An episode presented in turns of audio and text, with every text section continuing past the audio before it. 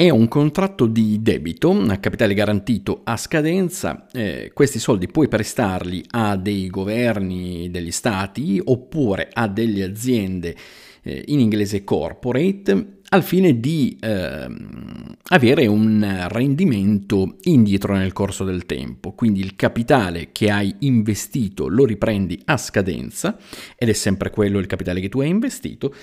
Nel corso però della durata dell'obbligazione, ecco che ti viene pagato un rendimento che nel caso delle obbligazioni chiameremo cedola, e per tutti i dettagli li vediamo durante questa puntata. Buongiorno, buongiorno, che sia davvero un buongiorno per tutti e benvenuti alla quinta puntata della seconda stagione di Mercati Dividendi e Caffè. Ma buongiorno!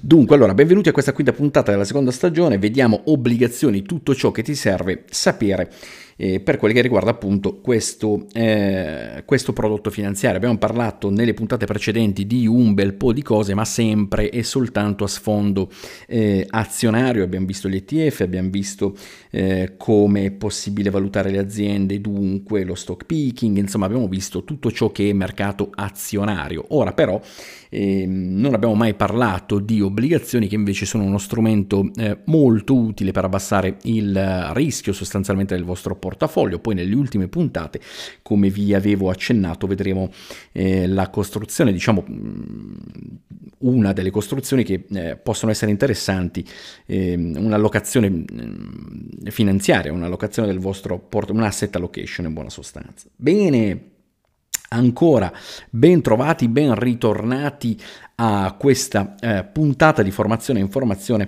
eh, finanziaria per chi eh, non ha eh, competenze sul, eh, sui mercati eh, finanziari. Io sono Alessandro, mi occupo di mercati finanziari da oltre un ventennio eh, e questo eh, podcast nasce dalla volontà di fare un minimo di formazione a te che eh, non hai ancora eh, tutte queste competenze.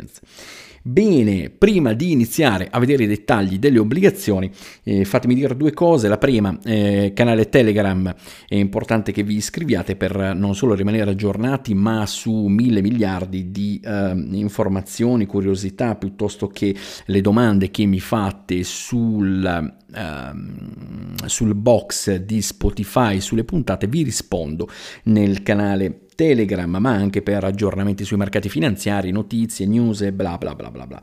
Per cui il canale Telegram si chiama come il podcast, dunque Mercati, Dividendi e Caffè, lo cercate su Telegram, fate unisciti e vi do il benvenuto. La seconda cosa, eh, ringrazio i siamo arrivati a fatemi vedere in diretta, duemila circa ascoltatori, eh, quindi tanta roba, grazie ragazzi per eh, gli ascolti, in particolare naturalmente l'Italia, visto che il podcast è in lingua italiana, che è il primo paese ascoltatore, Malta che è il secondo paese ascoltatore, la Francia che è il terzo paese in questo momento, la Spagna il quarto. Dunque, grazie ovunque eh, voi siate, chiunque voi siate, qualunque cosa stiate facendo mentre ascoltate questo podcast, se siete in auto per andare a lavoro, piuttosto che invece eh, se eh, siete in palestra ad allenarvi. Dunque, allora iniziamo con un po' di dettagli. Abbiamo visto che possiamo, diciamo, dividere eh, le obbligazioni in una prima grande categoria, vale a dire se voi prestate i soldini a eh, uno Stato, a un governo, quindi obbligazioni eh, statali, tanto per, inde- eh, per, per intenderci, e se invece sono aziende o corporate eh, l'emittente di, questo, eh, di questa obbligazione.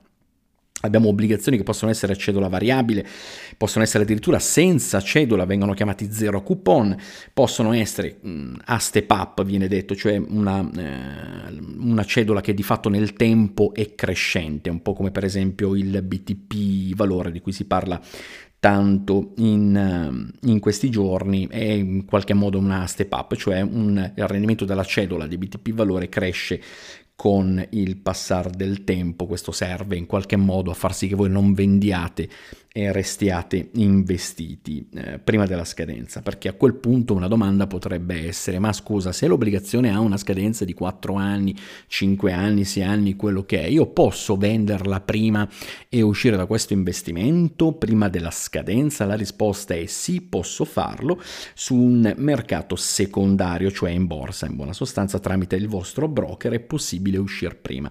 Poi dopo vedremo se vi conviene oppure no. Ve lo dico subito: no, non conviene. Ora fatemi aprire però un'altra parentesi, poi riscendiamo nei dettagli. Eh, la premessa è che, ragazzi, il L'argomento delle obbligazioni è veramente molto complesso, è molto eh, dettagliato e delicato, perché la maggioranza degli italiani investe in obbligazioni e ci sono mille cose in realtà che eh, bisognerebbe dire in una, tra virgolette, lezione di obbligazioni. Noi Questo è un podcast, non, è, non siamo all'università, quindi non scenderemo in molti dettagli che invece eh, si dovrebbero dire, ma non possiamo. La puntata deve durare circa mezz'ora, dunque eh, in qualche modo la affronteremo, eh, la sorvoleremo questa puntata, ma non possiamo eh, scendere nei dettagli. Bisognerebbe essere molto precisi con alcune informazioni, ma noi in realtà eh, siamo uh, un popolo di investitori sui mercati azionari. Eh, vi dirò uh, alla fine le mie opinioni, le mie idee in merito a un eventuale eh, investimento sul mercato obbligazionario, ma lo dico per i pignoli, per um, i so tutto io all'ascolto. Non vi focalizzate troppo eh, sui dettagli, perché non sono quelli, diciamo, che, che ci interessano. In più non stiamo parlando a investitori con un milione di euro. Lì eh, il mio consiglio è quello di utilizzare sempre e comunque ehm, persone specializzate, persone professioniste, quali per esempio eh, chi è iscritto all'albo dei consulenti finanziari indipendenti, o la vostra banca, o la vostra, i vost- le vostre società di gestione del risparmio, quindi gente professionista. L'obiettivo di questo podcast in generale, e altresì di questa puntata, è quella in qualche modo di darvi formazione, di darvi informazioni, e non quella di scendere troppo nei dettagli.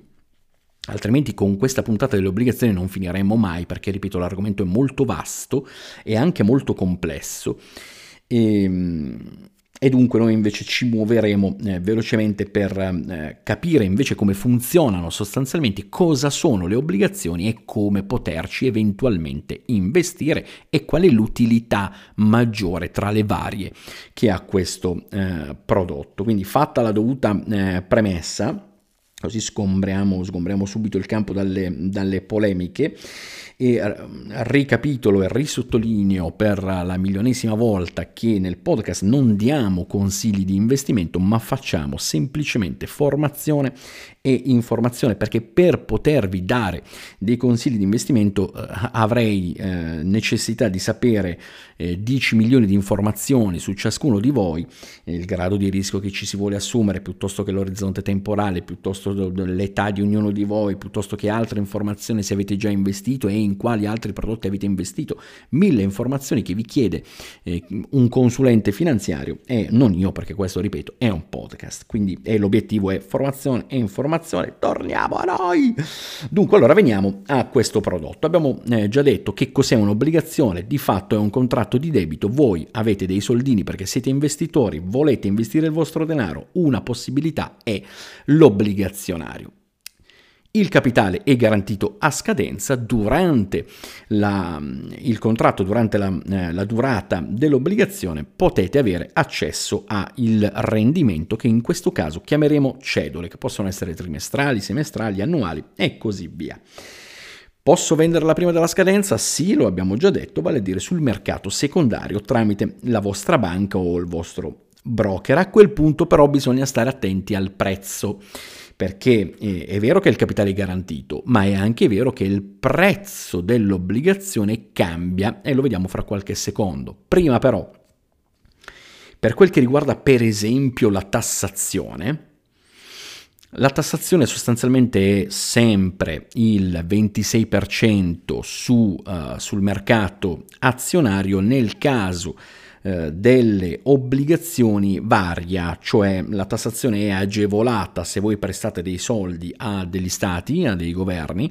In questo caso la tassazione su queste obbligazioni è il dodici virgola cinque per cento, resta invece al ventisei per cento nel caso in cui le mh, obbligazioni, quindi il vostro eh, prestito, i vostri soldi finiscono eh, nelle mani di corporate, di aziende. Quindi se l'obbligazione è un'obbligazione ad aziende, la tassazione resta del ventisei per cento, altrimenti dodici virgola cinque per cento. Su che cosa pago le tasse? Sia sul capital gain, cioè la differenza tra prezzo di acquisto e prezzo di vendita, sia che sulle cedole. Quindi se sentite cedola tre per cento, probabilmente la cedola è lorda, perché dobbiamo sempre eh, a quel punto sottrarre la tassazione che nel caso dei governi, abbiamo già detto, è dodici virgola cinque per cento. Nel caso di B T P valore, tanto per fare un esempio, voi prestate i soldi allo Stato italiano, in quel caso la tassazione è dodici virgola cinque per cento. Bene, torniamo alla questione eh, di... Ehm, Dei, del prezzo, perché vi ho nominato che se la vendiamo prima bisogna stare attenti al prezzo. Intanto una cosa che è importante che voi capiate eh, sulle obbligazioni è che tassi, quindi rendimenti e prezzi dell'obbligazione, si muovono all'opposto, in direzione opposta.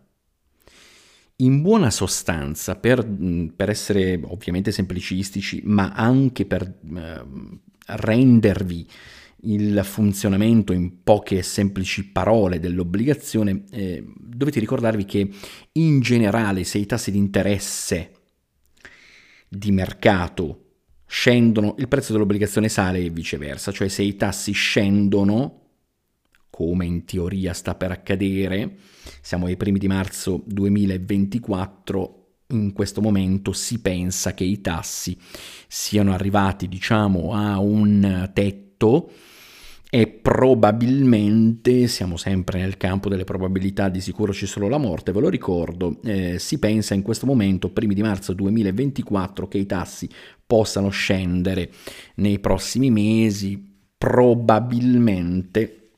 Non certamente il primo taglio avverrà nel mese di giugno duemilaventiquattro, ma nessuno di noi può sapere cosa accadrà. Ad ogni modo, quello che vi serve sapere è che tassi e prezzi si muovono in direzione opposta nel caso delle obbligazioni.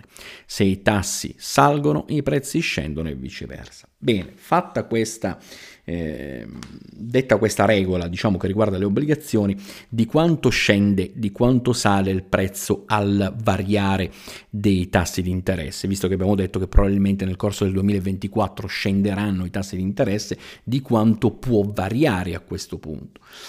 Un casino, ve lo dico subito, la, la questione sarebbe un po' complessa, un po' complicata, io ve la voglio fare semplicissima, vi voglio dare una regolina facile che potete ricordare e eh, vi permette in qualche modo a spanne di calcolare di quanto si può muovere, di quanto può salire o scendere al, um, il prezzo dell'obbligazione a seconda di, di come si muovono i tassi di interesse. Bene. Prendiamo subito la durata residua, cioè facciamo finta che voi avete investito del, in alcune obbligazioni statali mh, che durano sei anni. Facciamo finta che siamo al terzo anno, quindi vi mancano tre anni per andare a scadenza con questo prodotto, con questa obbligazione, giusto? Bene. Prendiamo quindi la durata residua, in questo caso tre anni, e la moltiplichiamo semplicemente per la variazione dei tassi, cioè intanto se i tassi sono... Uh, scesi, il prezzo della vostra obbligazione, che cosa ha fatto? Lo sapete già perché ve l'ho spiegato prima, sta salendo. Se i tassi scendono, il prezzo sale e viceversa. Quindi prendiamo la variazione di quanto sono saliti sti tassi, del due per cento, benissimo, moltiplichiamo questo due per cento, tanto per dire, per la durata residua. Quanti anni erano che vi mancano alla scadenza del contratto dell'obbligazione? Ve ne mancano tre, tre per due, sei. Il prezzo si è mosso di sei. Che cosa vuol dire? Vuol dire che se i tassi sono saliti il prezzo è sceso. Di quanto è sceso? Di sei in questo caso. Che vuol dire? Vuol dire che se il prezzo era cento adesso ne vale novantaquattro. Fin qua tutto chiaro? Mm, vi ricordo per la centonovantasettesima volta, mm, non è proprio così, ma più o meno lì andiamo a parare. Bene, detto questo,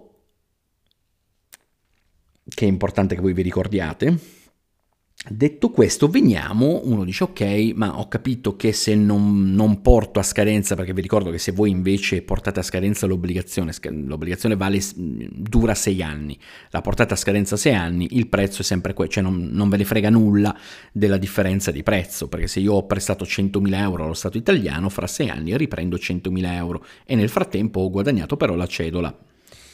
Se invece là, come dicevamo prima, vendo prima, me ne libero prima della scadenza della mia obbligazione, devo stare attento al prezzo. Che cos'è quindi che muove sto prezzo? Abbiamo detto che se il prezzo varia, ci sarà qualcosa che eh, influisce sui prezzi dell'obbligazione. Anche qui bisognerebbe aprire una parentesi un po' complessa, noi la facciamo facile, sono due sostanzialmente le componenti che muovono il prezzo di un'obbligazione. Il primo è lo spread, il premio a rischio si chiama, cioè il rischio di chi? È mm, dell'emittente, quindi il premio che tu paghi al rischio per prestare soldi all'emittente. Quindi se l'emittente è, nel caso di B T P valore, l'emittente chi è? È lo Stato italiano, giusto? Nel caso dei bonus spagnoli è il, lo Stato spagnolo e così via. Bene. Il rischio quindi qual è? Qual è il rischio in generale di un'obbligazione statale? È solo uno, ragazzi, cioè il rischio è il rischio default dell'emittente. Fallisce lo Stato italiano, dei miei soldi che succede? In teoria li abbiamo persi, nella pratica uh, c'è una trattativa, quindi lo Stato, diciamo, ti offre un prezzo che tu poi alla fine della fiera devi accettare. Comunque non scendiamo nei dettagli. Il rischio di un'obbligazione e il rischio emittente nel caso di un'obbligazione statale e nel caso in cui eh, la porto a scadenza, perché se non la porto a scadenza abbiamo visto il prezzo. Che cosa muove il prezzo? Due cose, abbiamo detto, quindi lo spread, quindi il rischio dell'emittente. La seconda cosa che muove i, uh, i prezzi di un'obbligazione è l'andamento dei tassi di interesse, come avevate già capito visto che vi ho già dato la formulina. Quindi due cose muovono il prezzo di un'obbligazione. La prima, il premio al rischio, si chiama spread, quindi il rischio dell'emittente. Se sale il rischio dell'emittente, se l'Italia sta per andare in default e noi più o meno lo stiamo capendo, vuol dire che il rischio sta aumentando. Se il rischio sta aumentando, lo Stato italiano, per far sì che io investa nello, nello Stato italiano, mi deve aumentare la cedola, eh, perché se no non investo, giusto? Bene, e quindi quella è una componente che muove il prezzo. L'altra componente è, abbiamo detto, l'andamento dei tassi di interesse, che è opposto al prezzo, quindi salgono i tassi di interesse, scende il prezzo e viceversa. Bene, tenete presente sempre una, una legge, diciamo, che vale per qualunque investimento, così in generale dico, nella vita anche, che è quella di eh,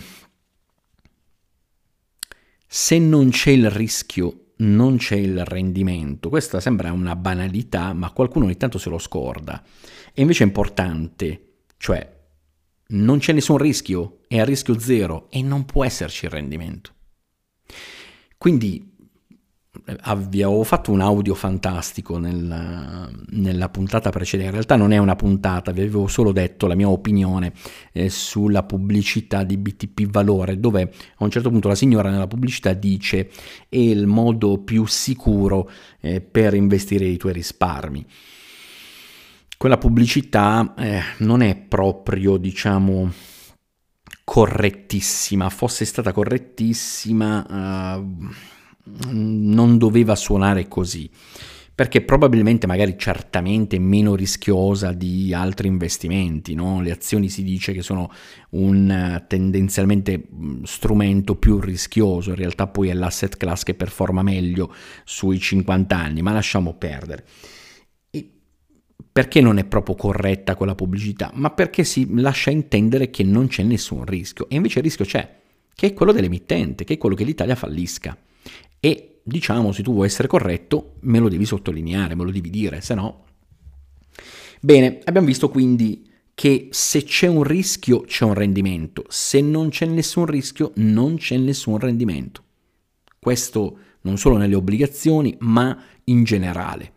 Quindi cosa vuol dire? Vuol dire che se io investo in un'azienda, quindi obbligazioni corporate, più l'azienda ha un brutto rating, cioè più è valutata male, più è il rischio elevato, più sarà il rendimento. Altrimenti come lo convinco l'investitore ad investire, giusto? Bene. Meno è rischioso, pensate per esempio allo Stato tedesco, che è la prima potenza ehm, europea eh, e in questo momento sarebbe anche la terza potenza mondiale, perché ha scalzato il Giappone a livello di G D P, cioè di P I L.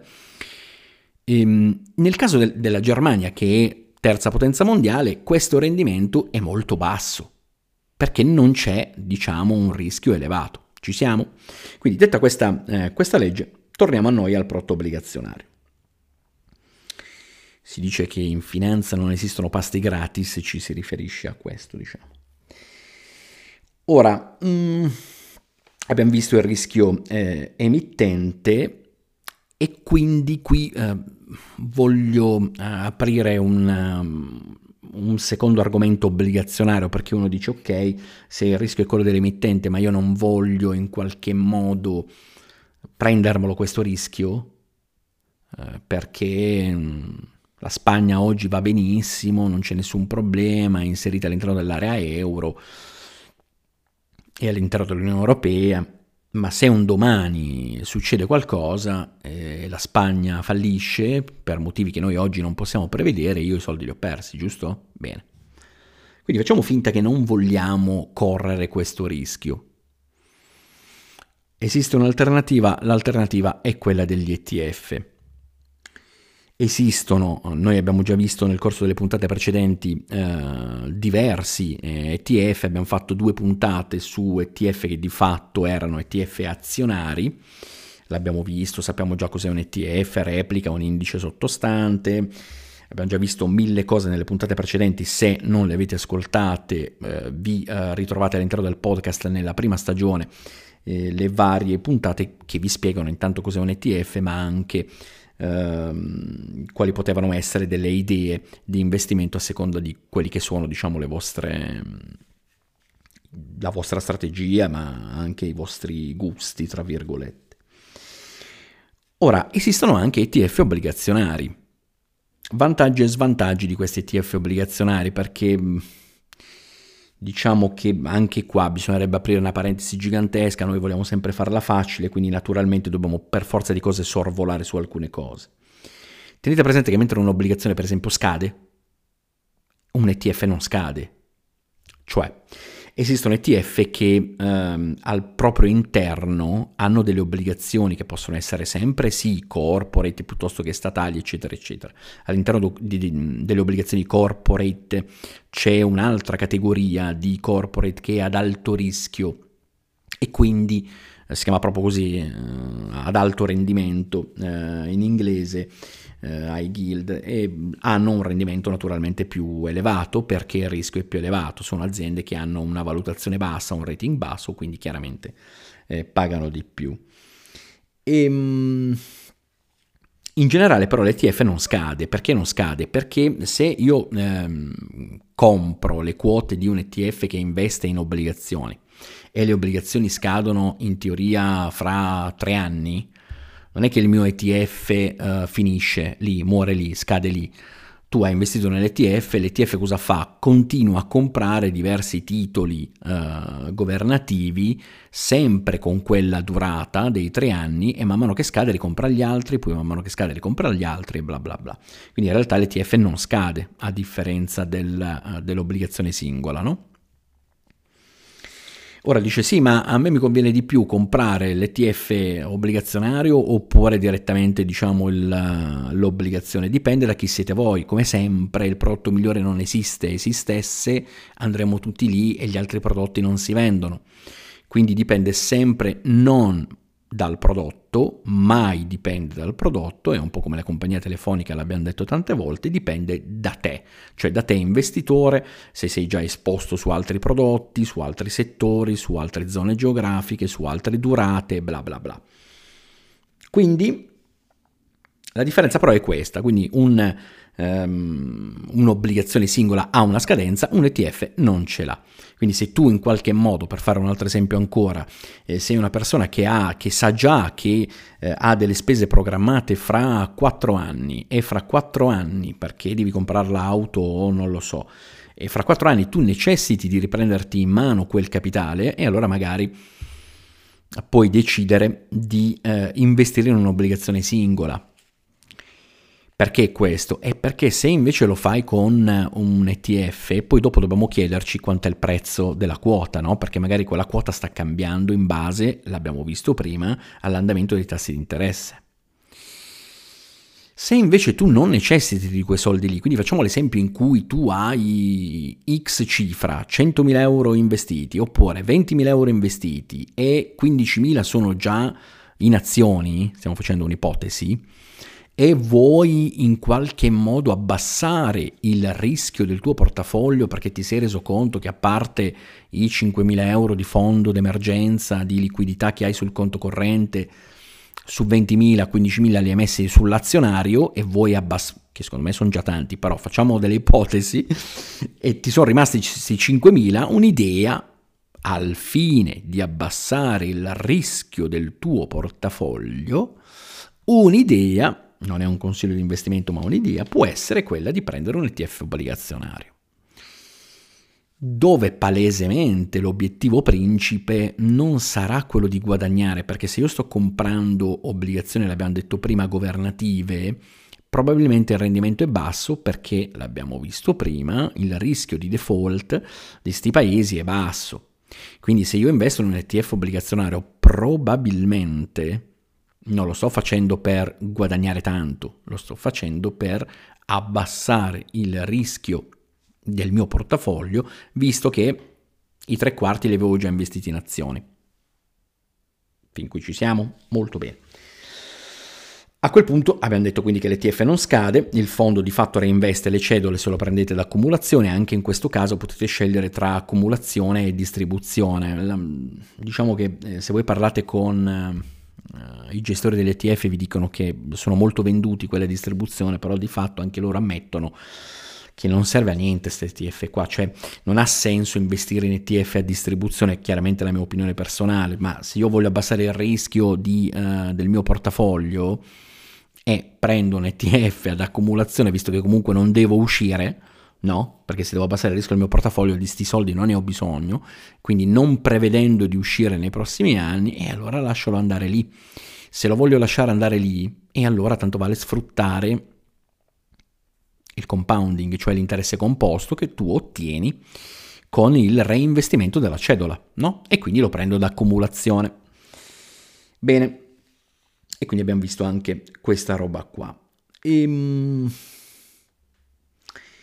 A quel punto uno dice, uh, chiaramente le reinveste sempre, quindi in, al di là della scadenza dell'obbligazione all'interno dell'E T F, l'E T F di default cosa fa? Se è ad accumulazione prende le cedole che incassa trimestralmente e semestralmente tra i diversi stati su cui ha investito e uh, reinveste continuamente. Questo in teoria lo vedete quota parte sulla quota del, uh, del vostro E T F, che in teoria dovrebbe crescere. Perché dico in teoria? È perché poi ci sono le altre variabili, quali i tassi di interesse e il rischio uh, del, dei paesi contenuti all'interno dell'E T F. Bene. Qual è un altro vantaggio, diciamo, dell'E T F obbligazionario invece di investire eh, i vostri risparmi direttamente su, uh, su, su un'obbligazione statale? Il vantaggio è di abbassare il rischio, perché sto investendo non solo su uno stato ma su tanti stati. A volte possono essere addirittura venti, trenta, quaranta, non solo gli stati, ma proprio la, i vari prodotti obbligazionari, perché magari ho preso diverse scadenze, no? Quindi magari ho comprato un'obbligazione sempre dell'Italia o sempre della Spagna o sempre della Francia, e però ho preso una scadenza diversa, quindi un tre anni, un cinque anni, un sei anni, e quindi le ho messe tutte nello stesso E T F, e quindi in qualche modo eh, stiamo abbassando anche in quel caso il, um, il rischio e stiamo con- continuando a diversificare. Quindi abbiamo visto che un E T F obbligazionario make sense, cioè ha un senso logico se siamo già esposti molto sull'azionario, in questo caso abbassiamo il rischio del vostro portafoglio. A quel punto uno dice ok, che, che cosa prendo, che cosa posso fare, che eh, cosa posso comprare a livello di E T F obbligazionario. Ci sono mille siti, lo sapete, che trattano questo, che possono fare dei confronti tra i diversi E T F. Eh, JustETF non mi paga purtroppo, ma eh, è uno dei siti eh, che io utilizzo per confrontare il, i va- le varie possibilità che voi avete. Quindi a quel punto potete andare su JustETF, guardiamo insieme quelli che possono essere i vari prodotti e lo scegliete. Se andate su JustETF, a quel punto vi dice quale tipologia di E T F eh, volete controllare. Voi a quel punto scegliete obbligazionario, si apre un menu a tendina, vi dice quale regione volete. O a quel punto, nell'ottica di avere il rischio minore possibile, scegliamo l'Europa. Perché scegliamo l'Europa? Perché se io scelgo un altro eh, continente, a quel punto io mi sto assumendo un altro rischio, che è quello del cambio valutario. Se io non voglio assumermi il rischio del cambio euro-dollaro, euro-sterlina inglese, euro-yen giapponese, a quel punto devo scegliere l'Europa. In quel modo è valutato in euro, boh, abbiamo risolto. Quindi non mi assumo il rischio di cambio valutario. Quindi abbiamo visto, primo step obbligazionario, secondo step scelgo la regione, a quel punto Europa. Scelgo il tipo di obbligazione, cioè voglio prestare i soldi ad uno Stato, ad un governo, oppure ad una azienda, oppure a delle aziende private, quindi eh, tipologia corporate. Abbiamo visto che tra i due tendenzialmente le compagnie private, le aziende sono più rischiose, quindi il rendimento più elevato, l- i governi e gli stati un rischio minore, quindi rendimento minore. Ma noi abbiamo detto che lo volevamo fare per abbassare il rischio del nostro portafoglio, perché siamo già esposti sull'azionario, e allora tanto vale che ehm, andiamo a scegliere il governativo, no? Perché abbiamo detto che il nostro obiettivo è abbassare il rischio del portafoglio. Quindi scegliamo governativo. A quel punto ti dice su quale range, su quale forchetta di ehm, scadenza vogliamo andare ad investire. Ci sono diversi range, diverse tipologie di scadenze differenti su JustETF. Scegliete quella che volete, tenete presente che più aumento la uh, scadenza, più aumento la durata, più la volatilità è alta, perché il tempo è sempre un fattore di rischio in banca, si dice, che poi è il motivo per cui eh, molti dico, quando io spiego e insegno che il tempo è un fattore di rischio, la prima domanda è in che senso? È nel senso che è il motivo per cui la banca, una banca qualunque, quando voi fate un mutuo, il mutuo in trenta anni ha un rischio più elevato. Avendo un rischio più elevato, perché in trenta anni potete perdere il lavoro, potete eh, avere un incidente, rimanere inabili, potete non esserci più e mille altri casi, proprio perché il tempo è un fattore di rischio. Se voi aumentate la durata, un mutuo a trenta anni vi costa molto di più, anche a livello di spread, di un mutuo a, a dieci anni, perché più diminuisco la durata, più diminuisco il rischio di qualunque cosa, abbiamo visto prima. Quindi il tempo, si dice in finanza, è un fattore di rischio. Quindi se allunghiamo la durata anche dell'obbligazione, il rischio aumenta, quindi la volatilità aumenta. Che vuol dire la volatilità? Vuol dire l'oscillazione. L'oscillazione del prezzo, il range di prezzo, oscilla molto di più. Ma noi abbiamo detto che lo volevamo comprare solo per abbassare il rischio del nostro portafoglio. Dunque scegliamo durate piccole oppure medie. Ecco, io direi che possiamo scegliere tipo tre anni, cinque anni, sette anni, il range è questo qua, tra tre e sette. Mm, poi dipende, abbiamo già visto prima che non c'è una regola, come sempre, dipende da chi siete, da, da che prodotti, eccetera, eccetera, insomma. Però per farvela facile, il range, diciamo che mm, eh, possiamo utilizzare in questi casi è dai tre ai sette, più o meno. E vediamo che eh, diciamo, eh, possibilità ci dà JustETF e che risultati ci vengono fuori. Vengono fuori diversi, diciamo, risultati. Io ehm, ne ho scelti un paio, diciamo, da confrontare, perché su JustETF potete anche confrontarli, tra l'altro cosa fantastica. perché vi permette di capire qual è la differenza tra il T E R, che abbiamo già visto eh, che cosa è, cioè il costo dell'E T F in buona sostanza, se la replica, come la replica, l'abbiamo già visto nella puntata eh, degli E T F. Ora, i due che mi dà JustETF sono un iShares, che sapete già appartenere a BlackRock, e un Amundi, che sapete già appartenere a Credit Agricole. La differenza però è sulla durata, perché mentre iShares eh, vi dà un range dai tre ai sette, quindi alterna eh, le obbligazioni dai tre ai sette, Amundi lo fa in un range da cinque a sette.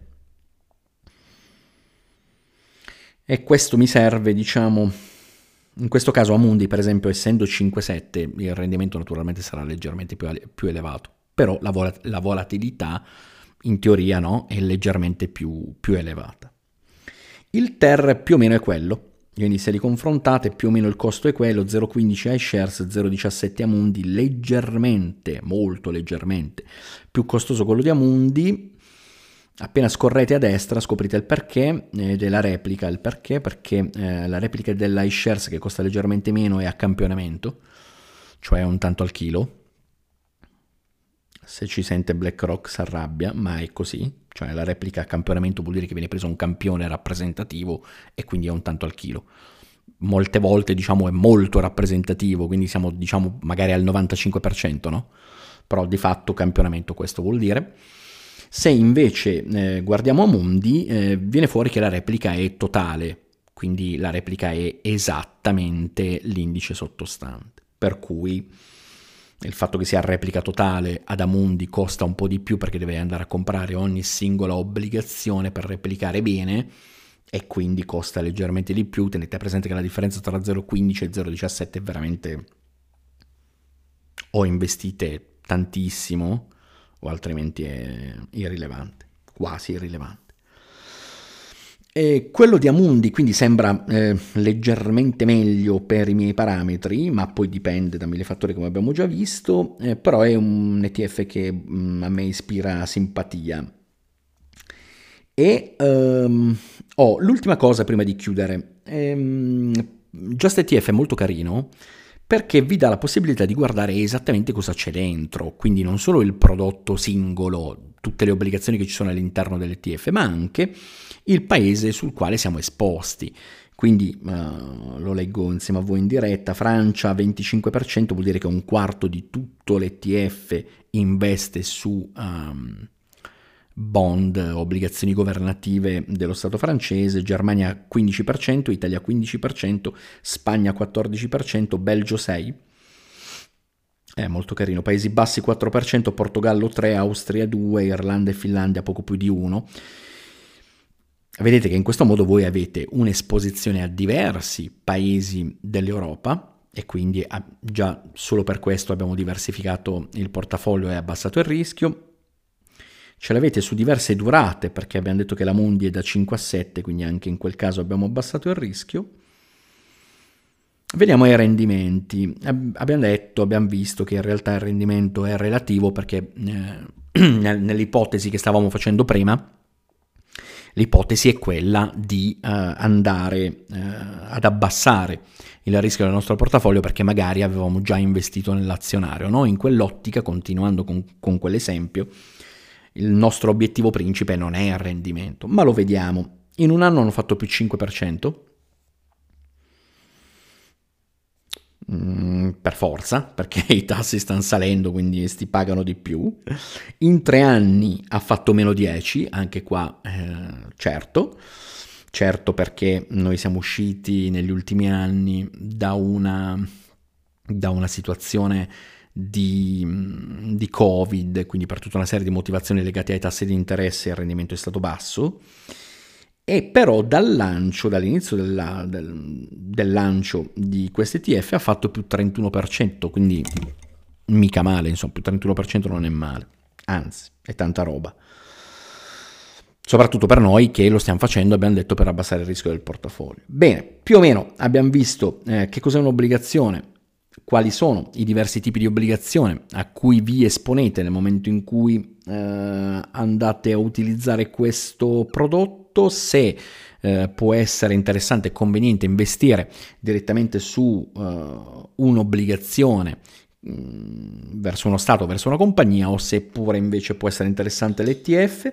Abbiamo visto la tassazione di uno e dell'altro, abbiamo visto un bel po' di cose. Questo è il quadro eh, generale. Per i dettagli ci sono i consulenti finanziari indipendenti, la vostra banca e società di gestione del risparmio, ma spero di aver semplificato e chiarito e da, mh, avervi dato un'idea eh, di quelle che possono essere eh, le varie scelte eh, che avete per quel che riguarda le obbligazioni.